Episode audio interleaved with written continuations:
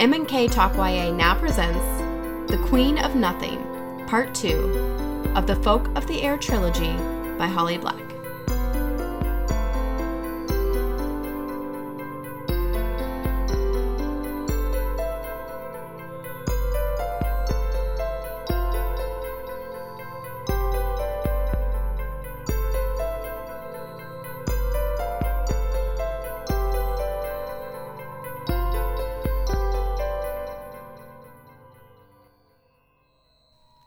To M&K Talk YA. I'm Marissa Snyder, And I'm Kitty Bradford.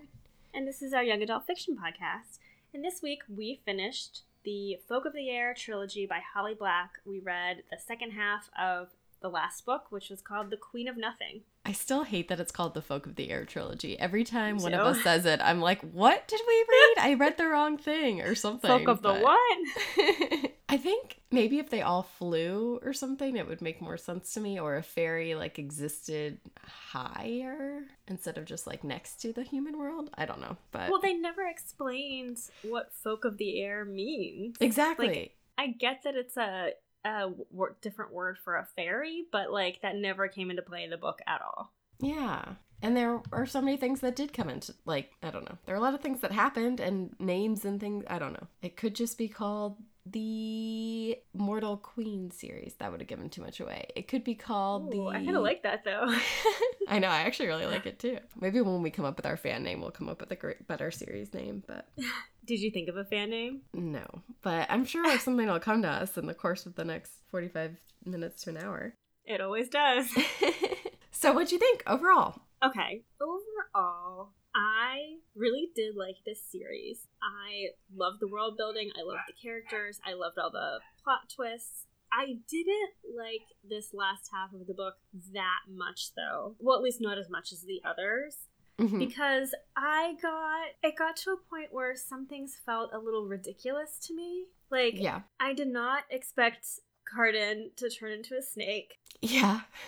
I didn't like the sex scene with Cardan and Jude. And then I thought it was weird at the end whenever they're just all hanging out in the mortal world together and Cardan is like doing these very mundane things like going to diners and having a pizza party in the mortal world to celebrate like I I don't know. I was just it was such a leap for me to like see him out of fairyland and into the mortal world that I was kind of like thrown a little bit. That's fair. And I actually feel like it was just rushed. Like, I really like the Mhm. idea of them being in such a good place in their relationship that he, like, wants to go home or, you know, wants to see where she's really from. And, like, I also even get the fascination in the same way that mortals are fascinated by fairy. I could see someone, because we kind of saw a glimpse of what it was like to be royal and, like, Cardan, you know, never really having freedom, even though he had all the freedom in the world at the same time you know when she was queen and so there is something kind of that i i could imagine would be appealing about going to the mortal world and like doing this ordinary stuff but there wasn't enough lead up to it in terms of like him establishing he hates Yeah. he hates mortals. Like the whole book was about how much he hates mortals and how they're like so beneath him. And then you know he falls in love with a mortal but that's still yeah the transition that's still a far cry from like yeah. hanging out in the mortal world and having a pizza party and like being super cool with it. Yeah yeah. And he should have definitely struggled with it more and stuff but yeah. Yeah And the snake thing, I agree, was like completely out of left field. But I sort of love that about it because it in this world where so much random magic rule, like all this stuff is possible. I love that there Mhm. was something that could still throw everyone in the world for a loop. yeah that's a good point. point And that's what I felt like the snake was. Like, you know, there were uh, there's a lot with like curses and rules and prophecies and tricks and manipulating words and stuff. being tied to the land yeah Yeah, but I love that this was like sort of like, well, yeah, what the hell do we do at this point? Because it felt like they had everything kind of aligned a certain way, and this was literally like the only thing that, well, and it didn't have to be a snake, I guess, but also putting Cardan kind of out of commission and letting Jude Mhm. fall into that role of being the mortal queen and dealing with her, de- like making these decisions without him. I thought was a really strong plot point, but like the the fact that it was a serpent was just like, yeah, I was completely shocked and like where did this come from but i also feel like that's how everyone else in the world was dealing with it too so it felt even though it was ridiculous it felt like they weren't trying to be like this is normal or I don't know. Right. Something right. about it still kind of worked for me. But yeah, I also didn't love the sex scene. So those are all fair. I, I I see what you're saying, but I just I love the world and I love the pacing, and I felt like while I didn't love all the way all the ways things were tied up, at least I didn't feel like there were a lot of open ended things at the end of it, and that made me really happy. That made me happy too. I actually love how she the author resolved everything. Like I didn't really have that many questions at the end. Like pretty Yeah. much all my questions were answered, which It's rare for us. I appreciated. yeah. Yeah, so rare. and that doesn't mean that I'm like done with it because I do I felt like it was very like I'm satisfied with the ending and that it was the ending, but I still if there was another book set with them as king and queen or with Oak in the future or to see Taryn as a mo- like I'm still interested in their lives, but it's not Mhm. like the open-ended but wait, what about this whole like side plot in book 2 that wasn't addressed or something Right. which is which is really nice. So I think I well, I don't think it was like the perfect series or the perfect book by any means. I just really really loved it, I think. I agree. I, I just like I liked that parts of it were unexpected. I and I really really liked the characters a lot. Like I Yeah. felt very invested in the characters, and I felt like I really knew who they were, and I felt like all of them were unique. And you know, sometimes we we read books where I'm just like, this person, this character could be anyone. Like I don't really have a clear idea of their personality or who they are, and I felt Like their flaws, yeah. yeah all of these characters had good motives they had they were well fleshed out they are characters that i will remember which i think mm-hmm. to me is like the mark of a good book or like a good series or or one that i really enjoy is when i remember the characters and think of them afterwards and i know i will do that with this book And again, I'm just I, I this is like for some reason this has been my thing the last few series. It has to do with like pacing and whatnot. But I am just so impressed. We had three books. They were all under 350 pages or so. Mhm. I think they were all closer to 300 ish. And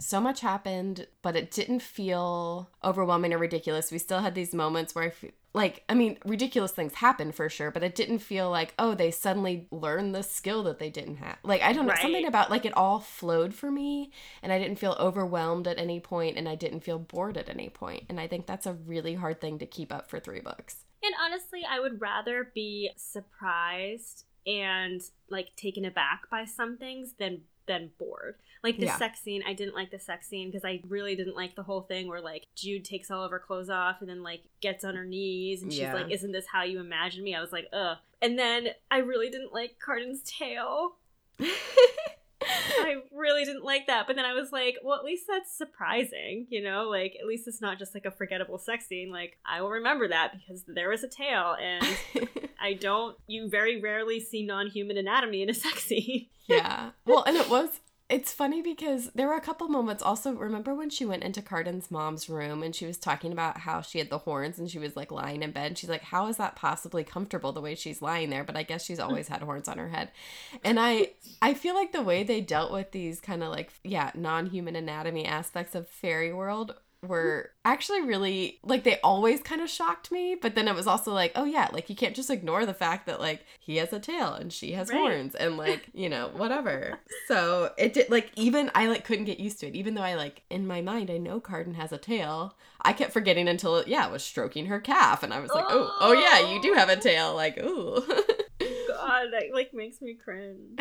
Sorry, Cardan. Okay, I guess there was kind of one, not really open ended because I, I didn't feel unsatisfied, but so does the ghost like Taryn?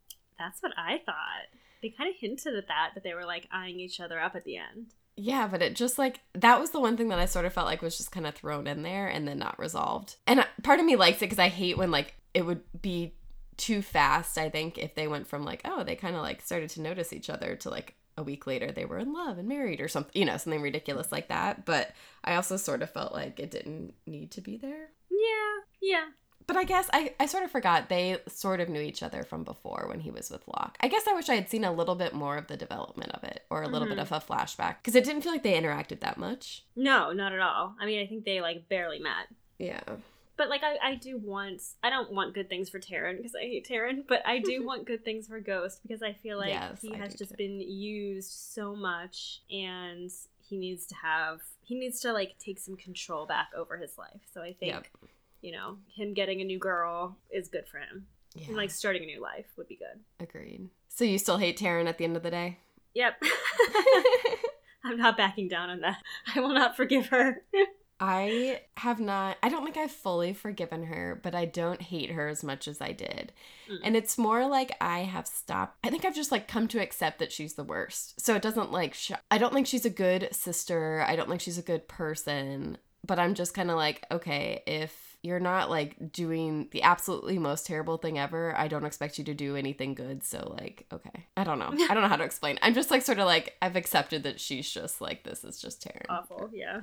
Yeah. And sort of identifying her because her and Jude or Jude found a way to like use her strengths to help her. So I did like that mm-hmm. she like helped with the image stuff and I don't think it makes up for any of the previous things and I still feel like they need to have a really long deep talk about the Locke of it all and some of these other aspects and when she's like mad that Jude didn't tell her about Cardan, I'm kind of like why would she have or should she exactly. have or or even when would she have and all of that. She doesn't owe you anything. Yeah, but I don't hate her as much as I did the first two and a half books. But I don't like her either. And how did it end with, or how do you feel about the ending with Heather and Vivi? Because we didn't talk about that very much in the last. I think I like it. Yeah, I actually think I like it. And that would be one thing I'd just be curious to see where we ended up down the road, maybe. Mm-hmm. Because it's still not clear how much Vivi is telling Heather at this point. Like, she's not supposed to be lying to her, but we don't know if she's been like, hey, I met you before and I cleared your memories and I'm a fairy, or if she's just like, literally at the very beginning of courting her again. And it might be because. Oh, did she clear her memories though? Because I thought Heather said that. I mean, Heather originally said she wanted to lose her memories, but then I think she changed. Didn't she change her mind and say like, "I don't want to lose"? So she she did change her mind, but she already made Vivi like swear, and Vivi can't go back on her word. So the way they ended it was she did clear her memories, but Vivi is supposed to pursue her again, like anew, and tell her the truth in the start. Tell her the truth this time around. Yeah. And she has to go on like a quest to earn her love or something like yeah. that. Yeah. So basically, that's the quest. Like, win me back because I'm not going to remember any of this, but do it oh, right. Oh. Okay. I like that. Yeah, I really liked it. And part of it too might be I, re- I recently read another book where it had like time travel involved and someone had to like keep pursuing. One person remembered like previous lives or whatever and one person didn't and uh-huh. they had to like keep reintroducing and like telling the story and like whatnot and so something I think maybe that also like primed me for like oh yeah that can be like a really great that can work out. mm-hmm. I do, and I also feel like it does give Vivi a chance to prove to make up for it because I feel like it would be hard if Heather just forgave her. I agree. I think I think I think Vivi has a lot of growing up to do. Honestly, I yes. think that she really takes for granted her role in Fairy and is not aware of other people's suffering enough. Like I think she lacks empathy right now. Totally. And so I think she needs to do some growing and learn to respect her girlfriend and not glamour her. Yeah. And I think being with her sisters will help that. I do too, but I think again that's probably I'm still a little bit disappointed in her for it taking so long or not realizing things before because she did she did love her sisters and she always like identified and wanted to be in the mortal world but she still to your point seems kind of unaware of what it is to be mortal part of me is a little bit disappointed that she didn't figure it out sooner or like help her sisters more but from a from the book perspective i'm glad that it all played out. And I felt like her character was truly her character. And in some ways, yeah, you know, your little sister that you've grown up with, and uh, like, how would you even know to ask if you grew up in this fairy world and like your sisters didn't mm-hmm. tell you, maybe? But Heather's kind of the the perfect catalyst for that opportunity to grow. Yes, and I liked I liked Vivi's character, even though she's flawed because she seems like a very real person to me. Like I could see her being a real character or like a real person and I liked that a lot of the characters in the book were messy and complicated yeah. and not black and white. Like they had a lot of different layers to them, and I think that's how human nature is. And I thought the author did a good job of like representing that. No one is perfect and everyone is flawed. Yeah, and honestly, the way Vivi was characterized throughout the first few books, like it would have been out of character for her to do something different than what she did later. So I'm glad she was true to who she was the whole time. Like, I even loved when. So there is a point after Cardan becomes a serpent where Madoc and the Court of Thorns and teeth or what what are they called again? Oh, the court of teeth. Yeah. the court of teeth come and try to make a truce, and that's when they have the bridal thing to offer and and whatnot, and the whole family's there, and I can't remember if it's Madoc or one of the court of teeth people or something, but basically they're kind of like Vivi, you like it's not just us and Jude who are kind of like Vivi's out of the loop. Like she kind of gets called on the fact that she's like so distant from like what's actually Mhm. happening in fairy and it was just like a you know one sentence comment and i don't remember it exactly but i just i do appreciate that it, it was like addressed Yes. Yeah, it's not lost on everyone that Vivi's like totally checked out. yeah and like kind of yeah she's oversimplifying like in some ways she has the right perspective but she also like doesn't understand the complexity and layers involved and everything else either Agreed. Let's unpack the snake thing. okay Because, I mean, I did like that, you know, the author set up the whole thing with Grimsen and how everything he makes is cursed. And so Yep. I liked that that actually came into play in the book because I wanted to see more of his objects, you know, wreak havoc on the fairy world. And like now that we know that he makes stuff that, you know, has has a curse attached to it or a hex attached to it, I'm glad we saw that. mm-hmm I just didn't expect him to turn into a snake. But I do like that after Cardan turned into the snake, he turned on Grimsen and killed him. Because I was like, yes that's a fitting end to be killed by your own invention. yeah i agree And then the whole bridal thing. Yeah. I still have so many questions about that princess slash queen slash whatever lady. And that would be an interesting kind of sequel story, would be same world, but Mm, having our main characters be secondary characters and kind of see more of her story. I didn't feel like Mhm. unsatisfied with the book, but that would be something where I would love to see a follow up to. I agree. If she was being like enslaved or if she was like it was for everyone's protection or if it was a combination of the two or you know like it or if one led to the other kind of you know Oh, the little queen, Queen Suren. yeah Yeah. Because she was wearing the bridle before and she had like scars from it. And her father says that the bridle, which was made by Grimsen too, it can control anything. So they were definitely controlling their daughter. Which seems like an obviously bad thing or you know like abuse of power like terrible thing but then once she's free and her mother's like punished or whatever and has to like swear loyalty to her and you see her like smiling with the pointed bloody teeth and like Mhm. you're sort of like oh is she just because she was she shouldn't have been enslaved doesn't mean that she's like all good and True. yeah so i'm just i'm kind of curious to see what she grows up to be Yeah, me too. Like, I mean, maybe there was a reason they were trying to control her. Yeah. And again, the way they handled it was probably still wrong, but it's not like she was necessarily just like a sweet little kid that they were. True. I don't know. Yeah. But I also liked that Jude was tempted Oh, yeah. to take the bridle because like she would be able to control Cardan and ha- and have complete, you know, power over him. hmm And I liked that she thought about it seriously for a minute. And I also like that she knew enough to be like, there's got to be a trick, followed up with a couple of these people, found out that they were also trying to control, or at least um, Lord, what's his name? Quarter Teeth guy was trying to control her, and that she had. She made like an audible decision, right? She like went in with like, I don't know what I'm gonna order for dinner. Let's just see what comes out of my mouth. Or at least that's how I think of it. You know, I don't know if I'm gonna kill him or if I'm gonna put it on. Like up until the point where she's there, she has both options. She has hair from multiple other people so that she can control multiple other people. And I also think it's kind of interesting that in some ways Cardan ended up setting that great example because he was the one who was like, I'm not going to keep up these loyal oaths and I'm not going to expect to be your king because I wear this crown, right? Like Mhm. he sort of was the one who first broke this idea of control being what makes a leader. Yeah, he broke the crown. Yeah, which I was not expecting and lo- I did love that as a character move for him. And I do like that um the prophecy kind of came true. You know, when Yeah. when the prophecy was like, "Oh, Cardan will be the destruction of the crown and the ruination of the throne," and he like literally tore the crown in half. Yeah. And we were right though about the spilled blood. We were like, yeah, doesn't necessarily mean he has to spill all of his blood. right. I liked that we were we got that prediction right because when she when Did not think he would be a giant snake though. no, I didn't think that, and but and I also didn't think that Jude was gonna cut off his head. Like I thought she was just gonna like maybe stab him and spill some of his blood, but she really Yeah. went for it. She like. But then, as soon as she did that, I was like, okay, Cardan's gonna come out of there and be fine, and yeah. a new ruler will rise, and it will be him. Yeah. Although, okay, so this was the one part about prophecy stuff I didn't like because when Grimsen said nothing could be done, he was like, no true love's kiss, no whatever, whatever, only death. And I guess technically the snake did die, but I feel like that wording was misleading. That's where I started to second guess myself. Where I was like, he hmm. technically said death, and then I was like, maybe it doesn't have to be the snake's death. Maybe the person. Then I thought maybe Jude would have to kill herself to bring him back or something weird like that. But hmm.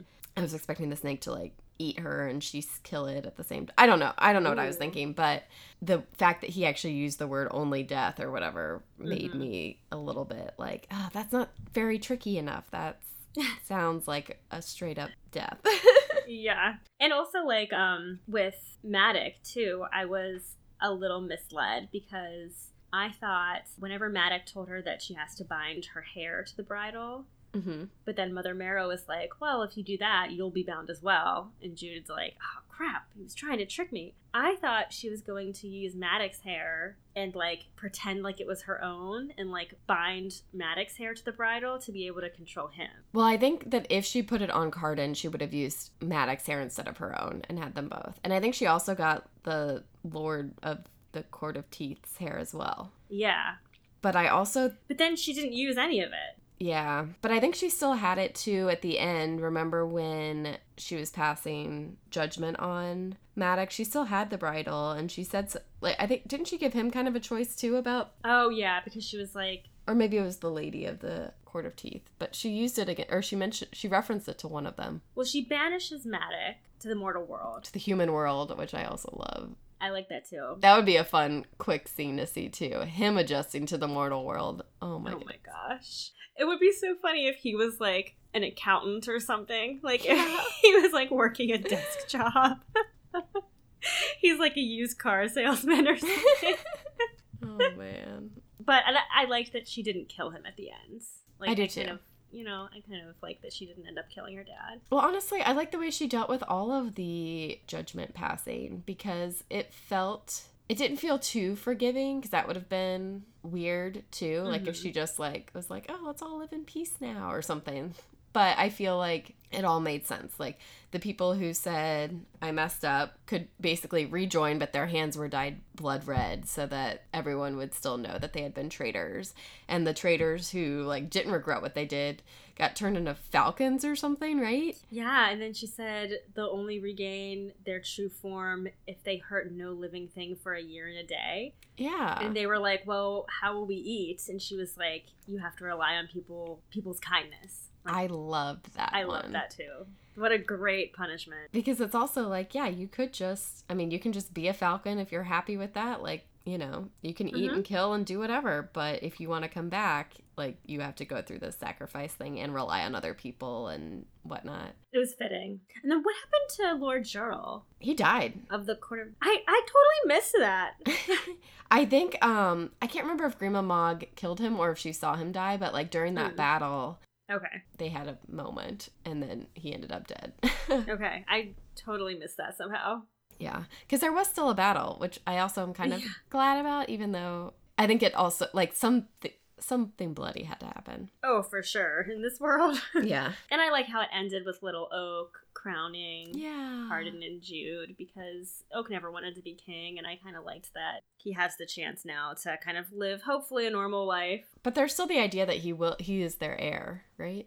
I think so. Yeah. So I mean, but that still gives him the time to like if everyone's on the same page this time about if and when they'll Yeah. pass it on. Yeah. And he can live so much longer than Jude, so it's even like they can Okay, but that is the one other thing. So Cardan and Jude are in love and happy right now. Mhm. But Jude has a substantially shorter lifespan than Cardan. I Mhm. was expecting I think I predict, predicted this a while ago. Cardan to either like become mortal or Jude to somehow become immortal and them to like align their timeline differently. Yeah, you did predict that because we we both were like, will she end the series mortal or or not? Yeah. They also said something though about if you stay in fairy, you can stay forever young. It's just when you go back to the mortal world that your age catches up with you. Mm. And I was thinking because the the old advisor to the king has been there forever, Oh, right? true. yeah, vow, vow, whatever. So I guess maybe if she stays in fairy, she can live a long time I think that sounds right. at least. But I'm still kind of confused because then there's still all this talk about, well, you're mortal and da da da da. So, but whatever. And we're still not completely sure how magical she is. Obviously, she is magical because she also cured um, the roach. Oh, right. Well, she's like tied to the lands, you know. Yeah, but people keep, or I think Heather or someone was like, "So does that mean you're magical?" And she was kind of like, "I'm not really sure." I have to figure some things out. yeah, she hasn't figured out like the limits or the the uh, boundaries or abilities or what that means. So I'm hmm that would be another thing that I'd again not unsatisfied with any open endings, but would want to see if I got a glimpse into the future again. That would be fun. I wonder if she has any plans to write any more in this world. I don't know. Yeah. Be a good question. Well, and again, I haven't read any of her other stuff, but I'm curious if any of it. I just I, I want to read more of her stuff in general. Oh, me too. I loved her writing. I did too. I, I I thought she was a great writer. Really. Yeah. I mean, to put all this together was no easy task, and I think she kept my interest the whole time, and I was never really that confused about what was happening for the most part. And so I'd say like, well done. Yeah. What what would you rate it if we're gonna do a rating? Okay, how many um rulers? No, how many ragweed ponies would you give it? Out of ten, sure. I would give it eight. I was gonna say eight too. Actually, I think I gave Eight it ragweed ponies. five stars on Goodreads. This last book, and I think I gave the first one five stars, but I can't remember if I gave the second one four or five stars. But I mean, like in general, I really, really liked it. I was around there too. Yeah. I um again there it's not necessarily my favorite that we've ever read, but I thought it was just like solid all the way through, really enjoyable. Pacing was great, the characters were great. And I feel like it would be easy for a lot of people who are, who are kind of into the genre to get into. You know, like some of the ones that I really love, I feel like you need to like really like Really certain things YA, first. yeah. But I feel like this one as long as you're kind of open to like fantasy a little bit, I could like recommend it to a lot of different people. I agree. And you know what? I feel like I have been converted back to liking fairies. I know. Okay, so I didn't feel as strongly as you did before, but I really didn't know much about fairies. And probably because you aren't a fan, we haven't really explored other books about fairies. But now I'm sort of open to it. Like maybe we should try a different one later this year. I'm willing to do that. I'm willing to give fairies another shot. Yeah. okay, cool. Well, so I was thinking that one, because we had goblins in that music one, that duology we read, I think season oh, one. Oh, yeah. And that one wasn't one of my favorites. And that was kind of, it it wasn't quite fairy fairy, but it was still in this In the realm. Yeah, it was the fairy realm, right? Because goblins are a type of fairy. And I would say that didn't make me want to read a lot more of this stuff because I kind of thought it was all like that, like sort of that dark gothic kind of. I don't know. But this, I, yeah, I enjoy It was fun. It was funny. It was fun. It was funny. I it was it had good humor in it, which like is we don't see Our all the thing, all the yeah. time. Yeah. It was clever. Yeah, I liked it. Okay, but here's another question Would you, given the opportunity, go to fairy or would you stay the hell away? I would stay the hell away. Right? I I would never go. I feel like most of the time when we see like a fantasy world, I'm at least interested in going, or I feel like now that I know enough about how certain things work, like I'd be fine there. Fairy, no matter how much I know, I'd be like I would die in a in a week, Oh yeah. and even if I didn't die, it would be terrible the entire time. Like I'd lose limbs and be turned into a cat and like whatever. I would eat that fairy fruit and lose my mind. Yeah, I would dance until my feet fell off. Yeah, you can keep it. You can keep Fairyland. I'm gonna happily gonna stay in the mortal world. agreed. Um, Did you do any research? yes, I did actually. So I didn't do a ton, but I was very interested in the whole bridal controlling the snake Yeah. scenario. And I think they compared it in the book. I think they mentioned it where they said it's similar to luring a unicorn and like bridling a unicorn to contain it. And so I just started doing some research into like the lore of unicorns and how they're captured. I love this. Uh, yeah, I thought it was actually really, really fascinating because I I didn't know a ton about unicorn lore. I thought like I mean I, I I'd always heard the story of like a virgin has to lure the unicorn into a forest or something like that. Here's the origin story of the unicorn. We haven't read any stories with unicorns, have we? No, We should totally try and find one with the unicorn. The first reports of the unicorn date back to the 4th century. There was this Greek physician who was recording tales that he had heard of from travelers. And um, he said there are in India certain wild asses, I guess he means donkeys, which Mhm. are as large as horses. Their bodies are white, their heads are dark red, and their eyes are dark blue. They have a horn on the forehead, which is about a foot and a half in length. And he said the horn was red, white, and black. Interesting. I know. So there's uh, lots of different cultures that have legends of beasts similar to unicorns. Are they are they usually like good? I feel like when I think, you know, like there's some Not always. creatures that I feel like are good and some that are bad in legends. And in my mind, unicorns are like this happy, good kind of creature. I think in some they are, but because in some they're like pure white and they're a symbol of purity, whatever. But I think they're also meant to be pretty dangerous. That's fair. Okay. Um, so in Chinese lore, the unicorn had a 12 foot long horn on its head and a coat of five colors, which were all renowned for bringing good luck. They also described it as How would you go anywhere with a 12 foot horn off your head? Very good question. You like can't turn the corner. You can't do much of anything. Yeah. Some people described them as a very small, like a baby goats, and they said that it wouldn't stand much above knee height, Okay. which I think is kind of funny. I'm like, could you imagine like, a a- little unicorn about the size of your knee? Yeah. That'd be so cute. It would be so fun to have one. Toby and him would be best friends. Banjo would be terrified. well, that's a lot bigger than Banjo. Still. True.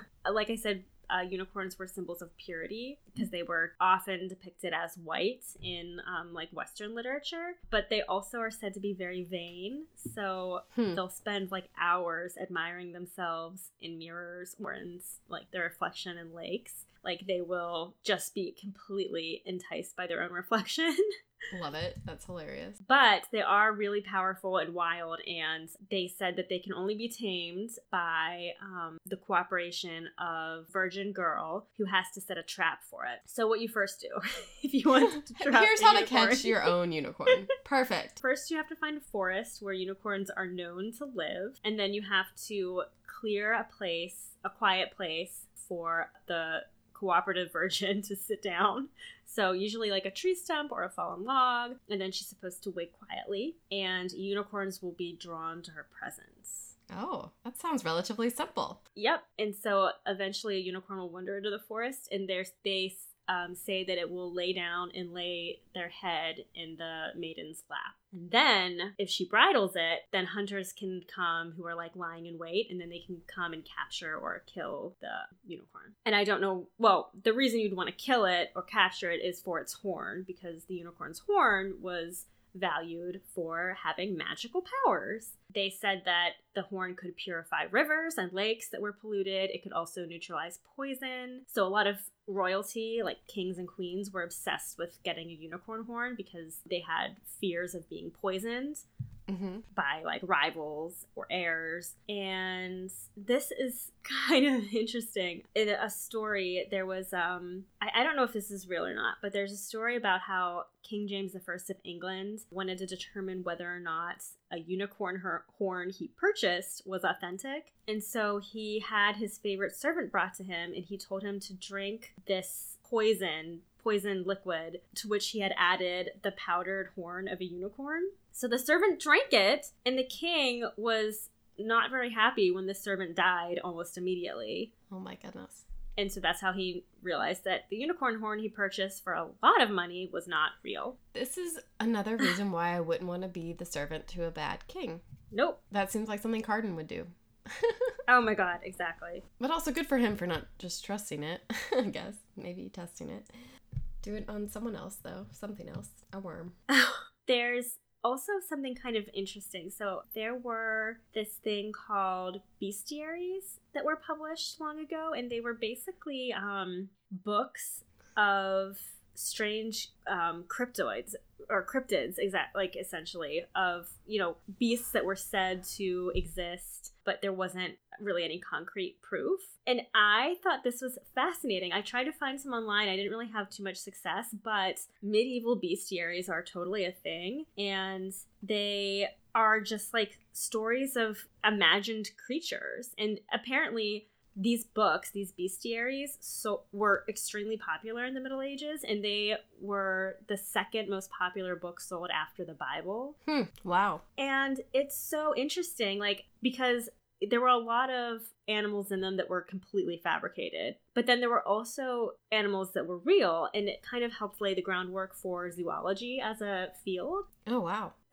But here's like some things that they really got wrong. So they said that um, the beaver was said to chew off its own testicles when pursued by hunters. Don't know why they thought that was real, but that's what they said. They also said that the asp, like the snake, the asp, could resist a snake charmer's song by putting one ear against the ground and plugging its other ear with its tail. Oh. Which, like, interesting. clearly a snake's not gonna do that. Can you imagine if it did though? That would be funny to watch. Yeah, I know. So like they were in- entirely incorrect, but it at least like got people interested in like reading about animals and like being fascinated by their biology and by their characteristics and behavior. But it's okay. There's a ma- there's a salamander that they said was fireproof and poisonous. Crocodiles can be killed if you put a serpent in their mouth. And then the serpent crawls into the crocodile's stomach and then bursts through the reptile. That's how you kill a crocodile, apparently. that sounds easy.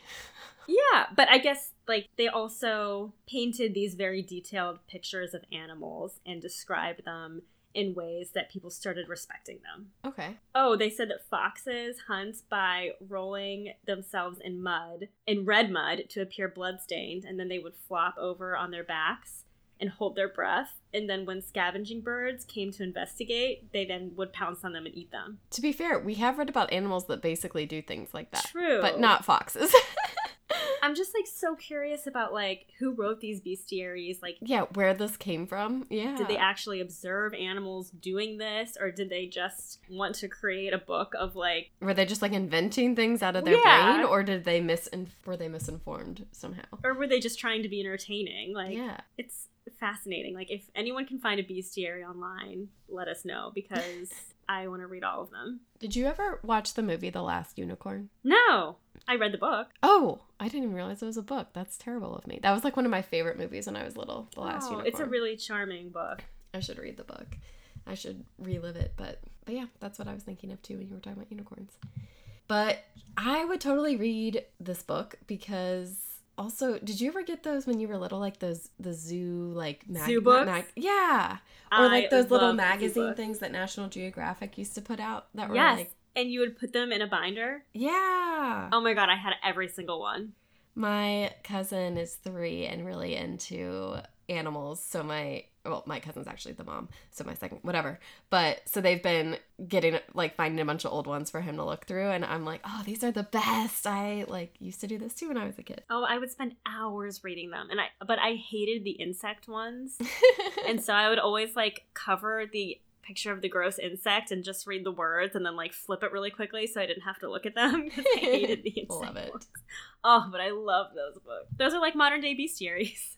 True. Yes. A lot more accurate too. What did you research? So I focused on the snake. Um, Mm. And part of what we were trying to do was everyone thought if they killed the snake, they would be the like de facto ruler of the world. Uh, Mm. fairy world, but no, everyone just kept dying and they weren't sure. They were trying to like track it and they weren't sure what to do. So, first, I started with like, what do you do if there's a snake in your house and you need to get Ooh. rid of it? But that wasn't really all that interesting. There's a bunch of different traps, and basically, you should just be careful because if they're agitated or hurt, they'll lash out. And if they're poisonous, that could be bad. And if you get bit by a snake and you're not sure if it's poisonous, call animal control, all these, you know, things you would think of. The funny thing was, I guess shooting a snake is thought to be a good idea. Hmm. But this how to deal with snake thing I was reading was just basically like, in a lot of places you're not allowed there's like restrictions for hunting animals and if you're in an urban environment like you probably shouldn't use a firearm and unless you're a really really good shot like be Yeah, careful like That'd be easy to miss the snake and maybe have something ricochet and you know come back and hit you. Yeah, and again, all of this is basically like if you don't kill the snake and you hurt it, it's going to be very, very upset. yep. but there are different traps, and in general, they say like try to steer it away or capture it and move it to a like they don't recommend killing snakes because they also do good things for the world. So that wasn't really all that interesting. So then I started just looking into serpent mythology in general. Ooh, okay. And I know that's something Heather was doing in this world, which I also loved. Some of her research that she found about like, oh, what are the, you know, people who turned into snakes or how snakes interacted with people and mm-hmm. magic and snakes and all of that. So this is kind of interesting. In Scotland, the Highlanders had a tradition of pounding the ground with a stick until the serpent emerged. Ooh. And then the snake's behavior, I guess, would tell them whether or not, or how much longer the frost would be. So it's kind of like the Groundhog like the Groundhog, thing. yeah. But I also just love that it was like they were hitting a snake emerging from a hole in the ground with a, a stick being hit. Reminded me a little bit of this legend with the, or of how the sword fell and the ground split open and then the Mhm. crown broke and blah, blah, blah. So while I said I thought of unicorns as good in my like childhood mind, I feel like I always thought of snakes as bad, even though they can do good things for the world. And there are a lot of like folk magic and voodoo and hoodoo and stuff where the snake is used as an instrument of harm. Mm. So um, there's a lot of customs where if you're trying to like curse someone or something like that, you use snake blood or Ooh. or something. So there was uh, this one tradition where if you extract the blood from a snake by puncturing an artery and then feed that blood to a victim in food or drink, snakes will grow inside them. So if you got the snake blood and then like cooked it into something or like mixed it in their wine, you snakes would grow inside them. That's terrifying. I've never eaten a snake. I've never had. I've never tried snake before. I feel like I have once, but I can't remember specifically, so I might be making it up. But I Mm. feel like I have at some like Western Arizona like rodeo Yeah. or something thing. Like rattlesnake skewers or something like that. Yeah, because people do eat snake. I think I, I think I have had it before, but I don't remember it that well. Um, so there was this root worker in South Carolina who shared a story about how if you wanted someone to get sick and die, you used a snake that you tied a piece of their hair around, Hmm. and then if you kill the snake and bury it in the person's yard, they'll get sick and sick. Or like sicker and Oh. sicker because the hair binds them to the snake, which I thought was interesting too. Because Oh, that's just like the bridal. we have the snake binding hair stuff. Um, there's a lot in the Ozarks about snakes and children being tied together. So I guess there was this Oh. woman who heard her kid like talking outside and just assumed he was talking to himself. And she came outside and he was feeding milk and bread to a poisonous snake. Um, and in different versions of the legend, it's like a rattlesnake or a copperhead or, or various things. And she went up to kill the snake, but they warned like all, all the people in the area warned that the child's life was somehow connected to the snake now, and that if the reptile is killed, the baby mm. will also pass away within a few weeks. So, Shit. yeah. So, I guess if you feed a snake bread and milk, let the snake live. You'll be tied to it for life. Yes, that's that's what that's what they're telling me. I will not do that. And then there was a an Egyptian myth that after Ra created everything, Isis, the goddess of magic, tricked him by creating a serpent that bit him while he was traveling over the sky, and he was unable to undo the poison. But she said that she could heal him um, and give him the like ability to destroy the serpent if he revealed his true name as payment. Oh. But obviously, as we know, if you know someone's true name, you have control over them. So he was freed, but then Isis had power over him after that. I love this idea of a true name because that came up in this book too. And it's Yeah. just like, is everyone just going around using a fake name and it's not their true name? And like what? It must be. And who does like your parent give you your true name, or Right. how, do- how do you you find the your true name? name? Yeah. Do you just come up with I mean, because if your parents know it, then they would have control over you. So is it just like, who gives you this true name? Do you pick it yourself? Is it like bestowed on you in a dream? Yeah. Like what? I'm so curious. Oh, I should have done research into that. yeah, maybe we'll have to do more fairy stories and then we can research that in the future. but yeah, so there's, I mean, some people actually associate snakes with like fertility and things like that, or eternity. The idea of a snake grabbing its tail has been around for a long Mhm. time as like a symbol of eternity. Um, but here is a story of a young girl who was tricked by a snake man. This reminded me Oh, of the story that Heather found. So one Okay. time there was a young girl who was very good looking, yet years passed and she never married. But at last, a handsome young man, a stranger, began to came around and talk to her, and she started to like him and decided to go away with him. Mm-mm. They traveled for a long time until they came to a big lake, and here the man went into the water and she had to follow him. Nope, that's your first red flag. I know. Once she was beneath the water, she realized it was just like air and she could breathe it. So they traveled on a long way and ended up at a house where an old woman lived, and she said, I can't believe you brought her here. She can't live with us. But the young man insisted and they stayed and lived together. Every morning he would set out to hunt and return in the evening with a deer on his back, and things continued on for a long time. But one night the girl woke up and she thought she saw a great snake in the house. So she was scared and ran out, and the young man followed her and caught up to her and he was like, Why did you run away? She said, I saw a big snake in the house. And he said, No, that wasn't a snake. That was just my clothes. Mm. And then Ew, like he It- shed his skin. I, or, but he was, or like, you know, in the middle of the night, you just miss, you just saw my clothes lying on the chair and thought it was a mm-hmm. snake or something. But yeah, it probably was his actual clothes based on what we'll find out. But so then this happened like a few more nights periodically. And so she decided she needed to escape because something was not right. Clearly. She used to, you know, go and get firewood and she'd start wandering further and further away on her firewood gathering missions and trying to learn about the area. And one day she started right after the young man left on his hike and went a really long way before she was discovered. And she was discovered when she heard a hissing and a noise like a snake, but then it was the young man who appeared.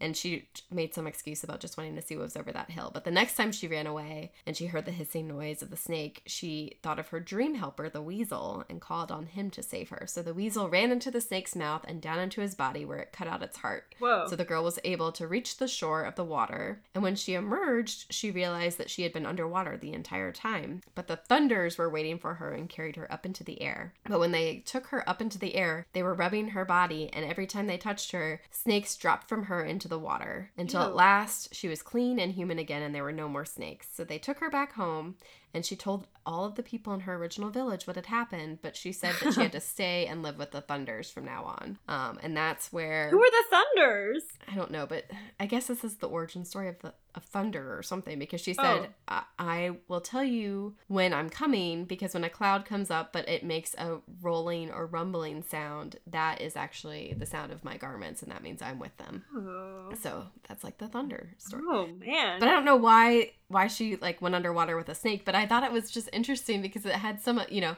Jude was underwater for a little bit. We Yeah. have I don't just certain aspects of the story reminded me of things in in our story. So there are a lot of interesting legends out there about snakes because they're in lots of places in the world. So what was the origin story of that? I mean, wh- wh- where was that from? where did it come from? It, I think it, it was like a Native American story from Oklahoma, but I don't know the exact tribe or anything. Oh, interesting. I just sometimes like go down this, well, as you know, I just start clicking things and then I end up with random Down a big snake hole. random stories. yes, exactly. Exactly. I end up underwater. Oh, I love it. Yeah. So yeah, we're done with this book.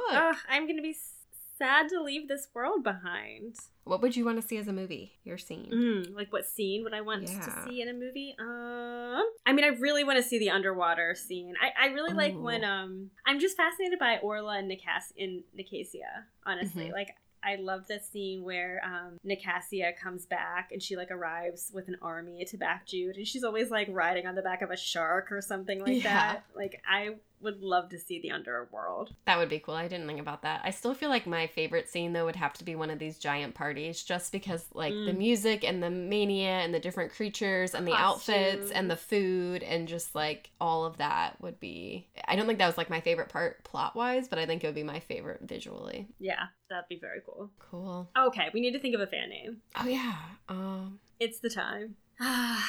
the only one I could think of was since we have been like reading this book and we've been like enamored of it, mhm. and it's kind of like fairies have been influencing us and tricking us. We could be the the glamored. Ooh, I actually really like that. I was trying to think about humans in this world and I could I was trying to think of like Heather had a name or something, but yeah. I like the glamour. the glamored. Okay, let's do that. Yeah, that's really cool. And it sound like without knowing what all it means, it sounds Mhm. glamorous. hmm Well, that was easy. Okay. and and that would be the only way we would go to fairy, as we've already said. We'd have to be tricked because we wouldn't go willingly. So no. should we should we talk about our next book?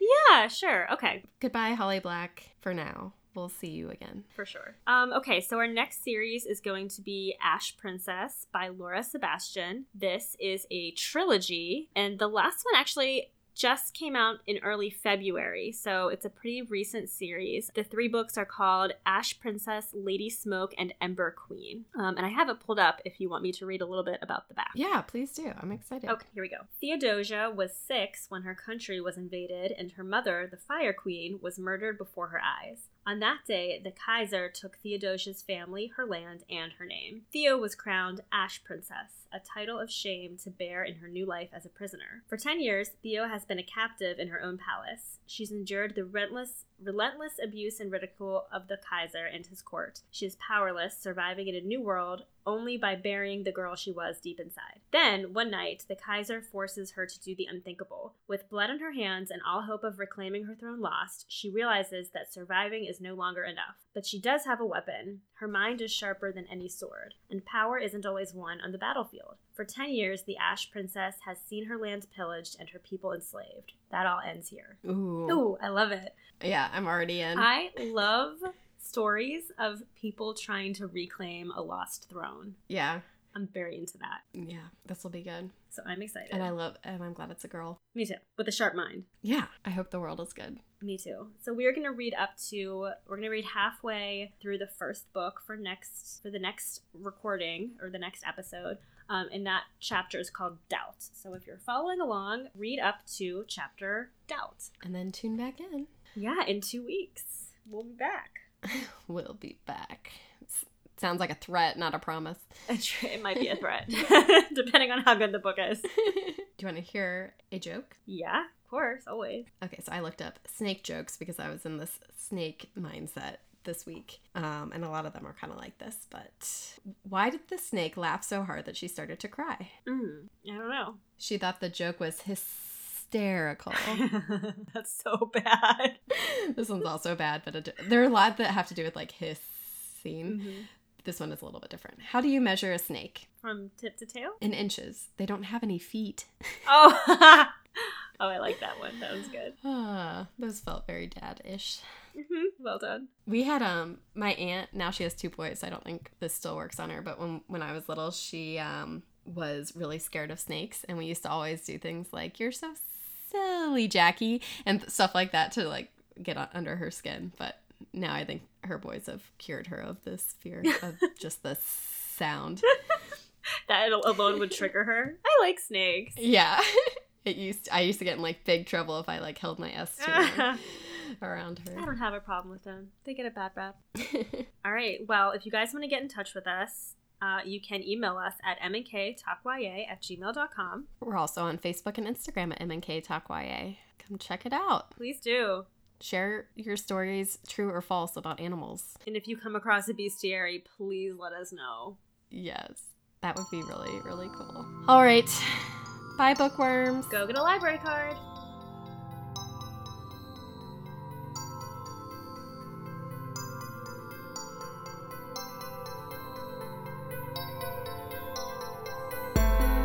M&K Talk YA is produced and edited by Marissa Snyder and Katie Bradford. Original music composition by Timothy Milkey. Logo design by Marissa Snyder. For updates and extras, visit mnktalkya.com or follow us on Instagram and Facebook. And if you haven't already, please rate, review, and subscribe on iTunes. We would like to thank James Tobias, Chad Snyder, Meredith Kelfie, and Michael Howard for all of their support. Thanks for listening, and see you next time.